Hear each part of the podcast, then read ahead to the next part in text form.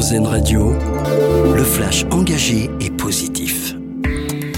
Bonjour, bonjour à tous. Emmanuel Macron aux assises de l'économie de la mer aujourd'hui après l'inauguration hier du nouveau musée de la marine à Paris. Le chef de l'État arrive à Nantes pour les assises de l'économie de la mer. Donc, le président prendra la parole pour faire des annonces sur l'éolien mais aussi sur le secteur de la pêche.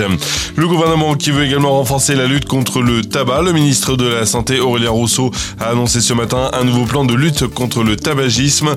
Au-delà du prix, il prévoit en particulier d'interdire de fumer sur les plages, dans les parcs ou aux abords des lieux publics. Le gouvernement fait également de la réduction des inégalités sociales liées au tabac l'une des priorités de ce plan. C'est la fin de 52 jours de captivité. Les premiers otages français détenus par le Hamas ont été libérés hier. Il s'agit de trois enfants franco-israéliens, Eitan Erez, âgé de 12 ans, et Sahar, âgé de 16 ans. La trêve qui devait prendre fin hier soir a finalement été prolongée de deux jours.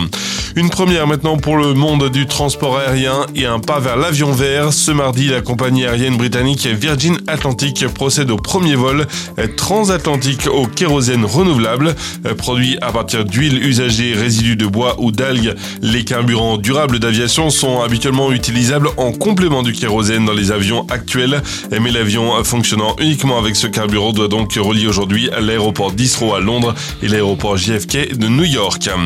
Silence dans les champs, c'est le nom du livre récompensé hier du prix Albert Londres. Il a été décerné à Nicolas Legendre, auteur d'une enquête de 7 ans.